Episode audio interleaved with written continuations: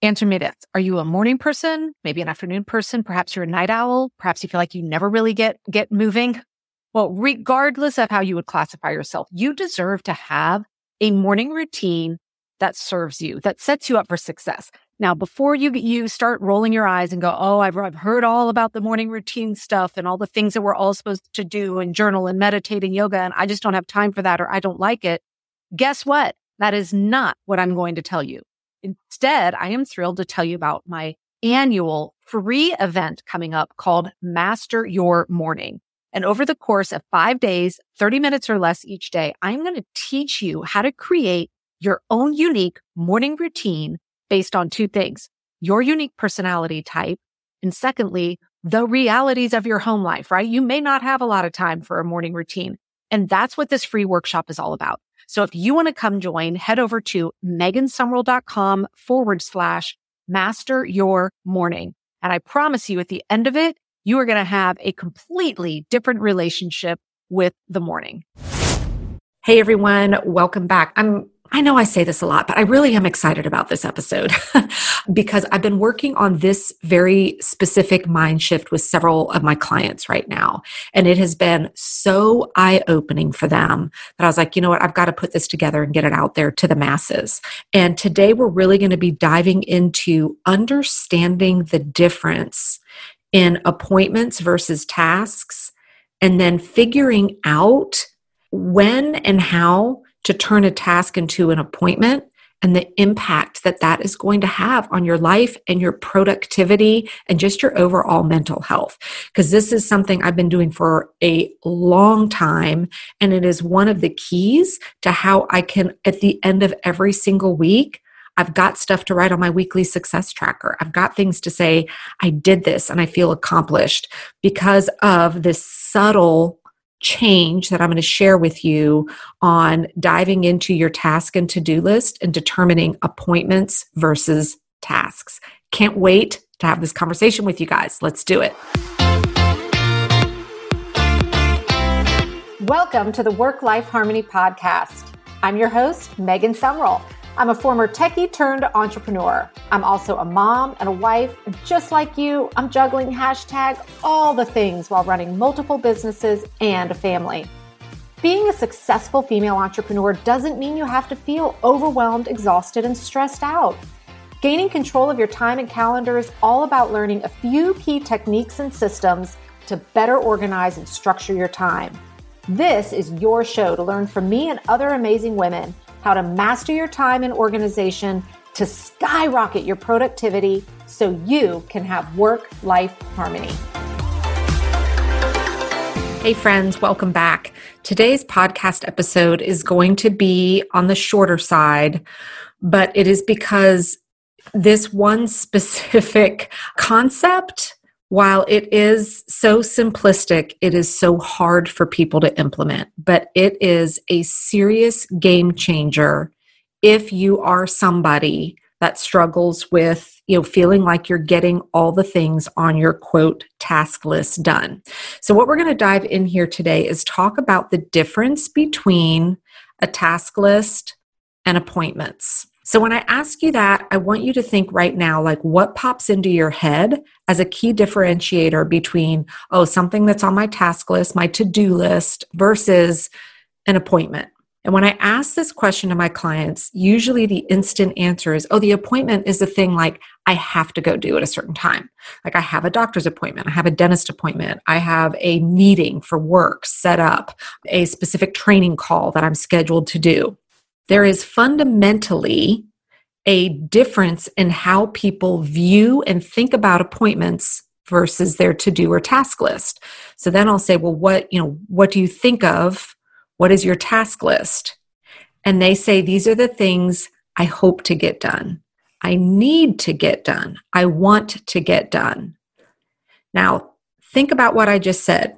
Are you are you seeing that subtle difference between the response of an appointment. The appointment is, I have to. The task list is, I want to. I need to. So already you are subconsciously giving that appointment a higher priority. you are treating it as a non negotiable. It has to happen. Whereas your task list is subconsciously a, I hope I get to it, but you know, nothing, if it doesn't happen, it doesn't happen. This is why when I, you know, teach time blocking techniques and we work on uncovering the right way for you to schedule your time, I like to take a task list and truly differentiate it between the things that you are 100% committed to for a specific date or time versus, you know what, I'd like to get it done, but if I don't, I'm okay with that. And here's the difference, friends. We're going to we're going to differentiate that up front at the start of the week. So when I sit down to do my weekly planning every single Sunday, I put in my appointments first the non negotiables, the things that have a specific time that they have to happen. It's the very first thing I put in my calendar. So, for instance, last week there was a dentist appointment for my daughter. I had uh, specific dates and times for calls with my clients. I had some training activities that I was doing. There was a online thing for my daughter. We had to do it a specific time. So you, you get what I'm coming at here. Those go in first. Then, when I go look at the list of my to do list or my task list, I acknowledge what is the most important thing that I am committed to getting done this week with my business, with my family, for myself personally. And instead of those sitting on a task list, those get booked on my calendar like an appointment. They are given a specific date and a specific time, and they are treated the exact same level of non negotiable, non negotiability. I don't know, I'm just making up words here, but they are treated with that same I have no choice as taking my daughter to her dentist appointment. Like, we have to go, we're committed to being there. When you do this, that is going to do two amazing things for you. First, it's going to force you to really look through your task list and say, what are the most important things here? That at the end of the week, when I look back, if I say, this was done, I'm going to call it a success. So it's going to drill you down. I talk about the one thing a lot. It's going to drill you down into identifying what are the most important things that you need to be all in on with your business and your life for this week. So it's going to help you with that prioritization so that you start to release expectations of yourself of having to do the 1000 things on your to do list.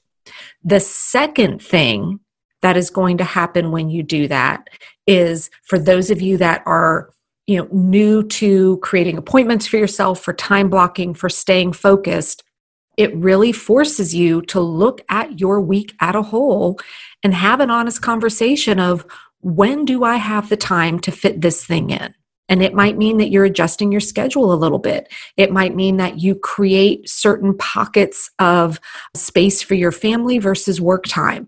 Uh, for me, when I'm sitting down right now, particularly in the summer months, to say, okay, what is my one thing that I'm creating specific time slots for on my calendar? Such as recording this podcast, I'm looking at the week as a whole and I'm looking at the day as a whole. So then I can figure out proactively when to do this based on having activities available for my daughter as well, knowing when is my mom time, when is my work time, instead of feeling yanked in multiple directions all day long. So, if you are someone that just has this long list of tasks as you roll into the week and you wake up Monday and you're kind of like, all right, what am I going to tackle first? I really want to encourage you to make this shift with your weekly planning and figuring out which tasks are going to be treated as appointments versus the kind of low level list of stuff that you're like, eh, I'll fit it in as I see fit throughout the week. And if it doesn't get done on this specific day, that is okay.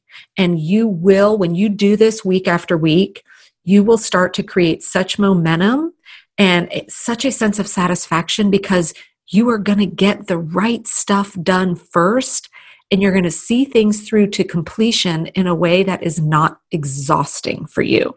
So I can't wait to hear from those of you that are new to this how that first week goes when you when you take your task list and separate it between appointments and to-dos. Go out, have a great week, friends.